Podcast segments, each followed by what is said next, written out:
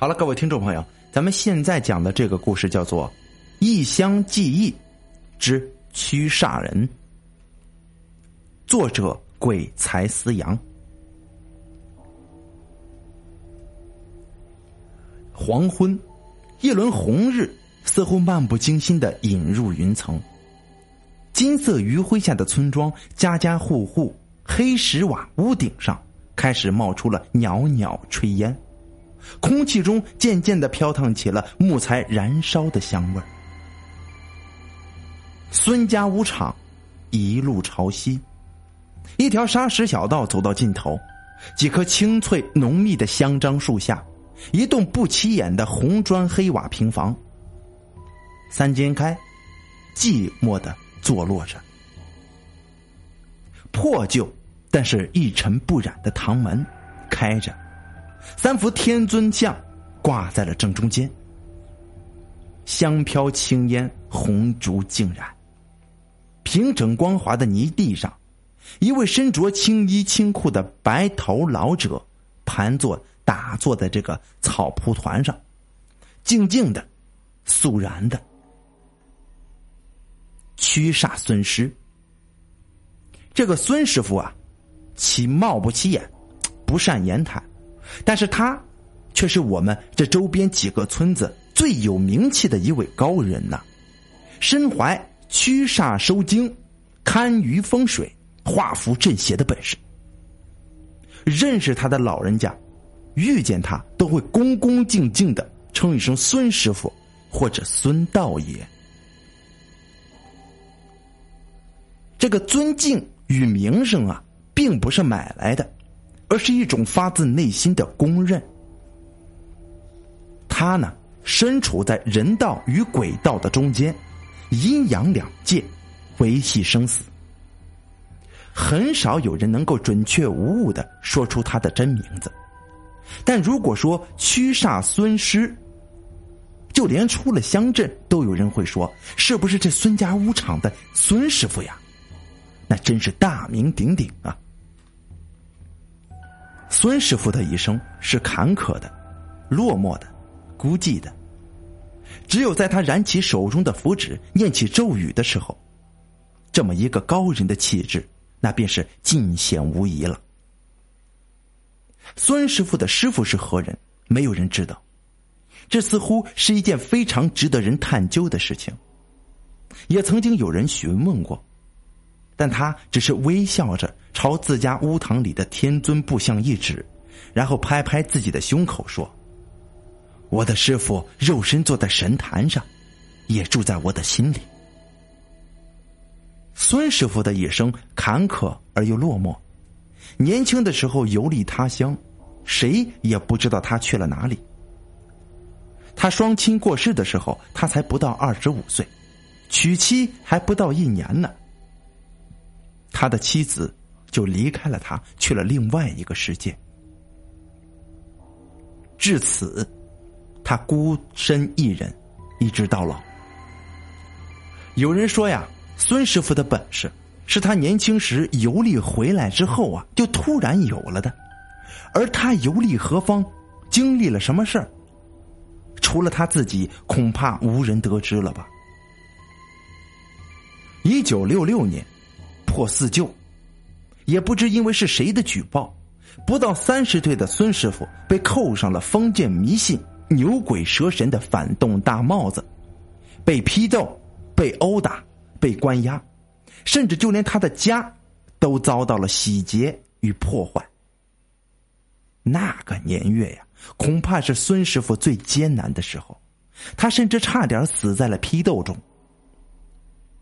而就在这场盛大的破四旧运动中，他却救了一个批斗他的人。那时候，孙师傅被草绳五花大绑，衣衫褴褛的跪在村头的泥地上。一个年纪20多岁的男子叫张爱国，也是孙家屋场的人，他胳膊上系着红布条，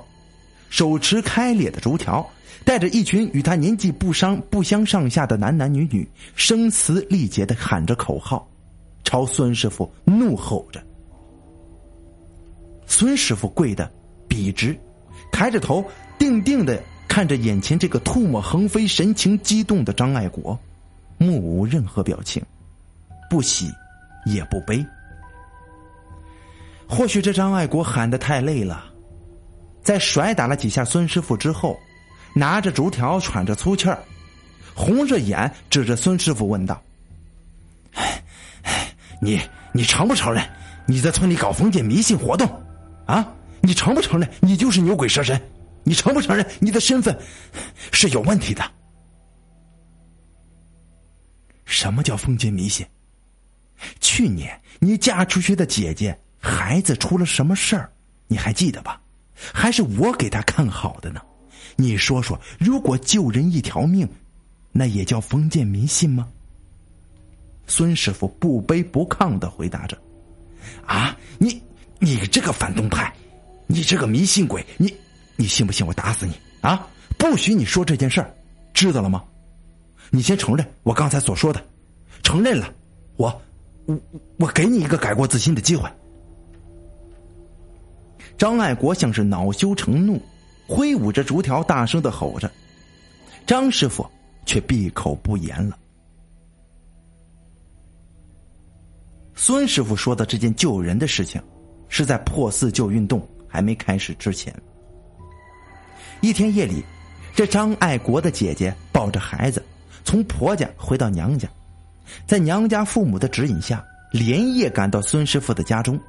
一路上哭天喊地的，动静很大呀。许多沿途的村民都被吵醒起来看热闹呀。这孩子呀发着高烧，嘴里念叨着胡话，这小脸是青黑色的，看模样啊已经是上气儿不接下气儿了，有出无进呢。许多人都摇头啊，这是邪气攻心呢，怕是没得救了。孙师傅闻言接过孩子放到自家床上，画符念咒，燃香熏身，一碗符水入肚之后，孩子的脸蛋慢慢的正常起来，天亮鸡鸣之时便已安然无恙了。张爱国的姐姐姐夫啊，那是万分的感谢，孙师傅却笑着摆了摆手，分文未取。现如今他的弟弟张爱国打倒孙师傅的封建迷信，抄了他的家，烧了他的符纸符书，却恼羞成怒，孙师傅救过自家侄儿性命的事情，所以这个孙师傅啊，只得闭口不语了。这打也打了，骂也骂了，张爱国对孙师傅也是毫无办法。其实他也有点害怕，对于孙师傅的本事他是清楚的。就在他与孙师傅对峙着，思索着用什么办法让这孙师傅承认自己是牛鬼蛇神、封建迷信的时候，手底下一个破旧小兵附在了他的耳边嘀咕了几句。这张爱国大手一挥，大喊了一句：“哼，先放了这孙反动，我们去抄孙麻子的家去。”一群人跟着张爱国气势汹汹的走了，留下了孙师傅一个人直挺挺的跪在水泥地上。张爱国走远之后，一个远远围观的老头走了过来，解开了他身上的草绳，示意他赶快回家。这个张麻子呀，是村里相对比较富裕的人家，按那个年代的成分论，孙麻子算得上是地主阶级的后人。但张爱国批斗的不仅仅是孙麻子全家，接连着的还有孙麻子那死去的老父亲。这张爱国不知好歹的站在孙麻子家的饭桌上就说了：“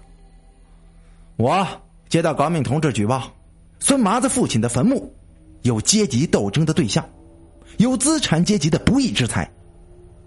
孙麻子父亲的坟墓前，张爱国大手一挥，喊着口号：“打倒地主，打得他永不超生，挖出金银宫，充公啊，必须充公，搞建设。”手底下的小兵们眼睁睁地看着，没有动，也不敢动啊。要他们喊喊口号打人抄家，那还行，可是这挖坟掘墓这群小逼崽子那是万万的不敢呢。张爱国狠狠地骂了一声，抄起锄头率先开挖。一座死人安息的坟墓被张爱国挖了个重见天日，棺材露出了盖儿，一股泥土与阴森的气息扑面而来，围观的人那是都后退了一步啊。可张爱国并没有停手，反倒是像着了魔一般，挥起了锄头，将那已经腐朽的棺材劈了个四分五裂。这棺材是劈开了，一股难闻的臭味却随之飘散开来，令人作呕啊！众人纷纷后退，一具灰白的尸骨呈现在张爱国的面前。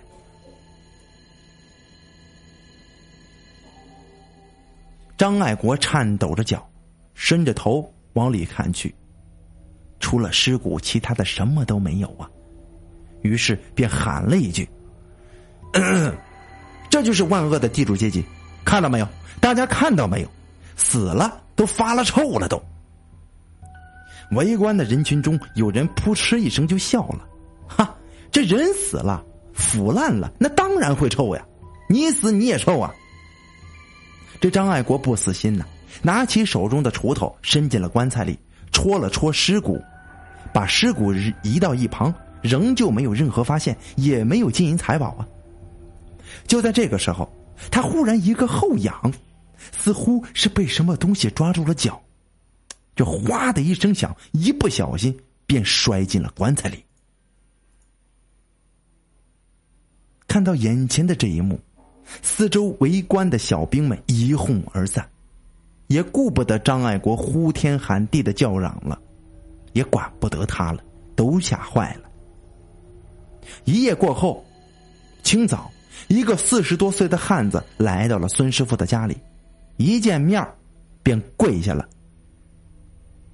眼泪长流的哭着。这汉子呀，不是别人，是张爱国的父亲张德胜。看到张德胜的到来，孙师傅心中已经明白了几分，更何况在昨天就已经从邻居的口中得知了张爱国挖掘坟墓的事情。孙师傅长叹了口气呀，连忙托起了张德胜。听完张德胜的话，孙师傅想了想，开口说道：张叔啊，我今天身体不适，明日再去您家好吗？放心吧，并没有什么大碍的。张德胜没办法，只得抹着眼泪骂自己儿子胡作非为呀，只是一步三回头的出了门。邻居们得知事情之后啊，纷纷来到了孙师傅的家中，都劝他，这事儿你别管了啊，一个村的祸害咱们自己人，还挖人坟墓，这种人渣让他被鬼整死算了，他还批斗你呢，你管什么管呢？孙师傅摇了摇头，并没有说话。第二天清早，孙师傅来到了张德胜的家中，看着躺在床上哼哼唧唧无法动弹的张爱国，探手摸了摸他的额头，脱去了张爱国的衣服，画符烧纸融入一碗凉水中，灌进了张爱国的嘴里，手沾符水，在其胸前画了一道符，念了几句咒语，嘱咐了他3天之内不能洗澡，不能更衣。3天过去后，来这个事发之地磕头赔罪，烧纸求原谅。在围观的村民不解的眼神下呀，这个孙师傅走出了张德胜的家。自从这件事过后，张爱国再也没有批斗过谁了，一直都是老老实实的。过后有人说起这件事的时候，就问孙师傅了，这张爱国批斗打你骂你，还抄了你的家，你为什么还要救他啊？但是更让人不解的是，你为什么还要隔天再救呢？这孙师傅淡然的笑了一笑，人是人，鬼是鬼呀，见死不救，这不是我们这行的规矩，之所以隔一天只是给他一个教训而已。万事多三思啊，对人要尊敬，对死去之人更要尊敬啊。就这么一件事儿，知情的村民呀，到现在还是津津乐道呢。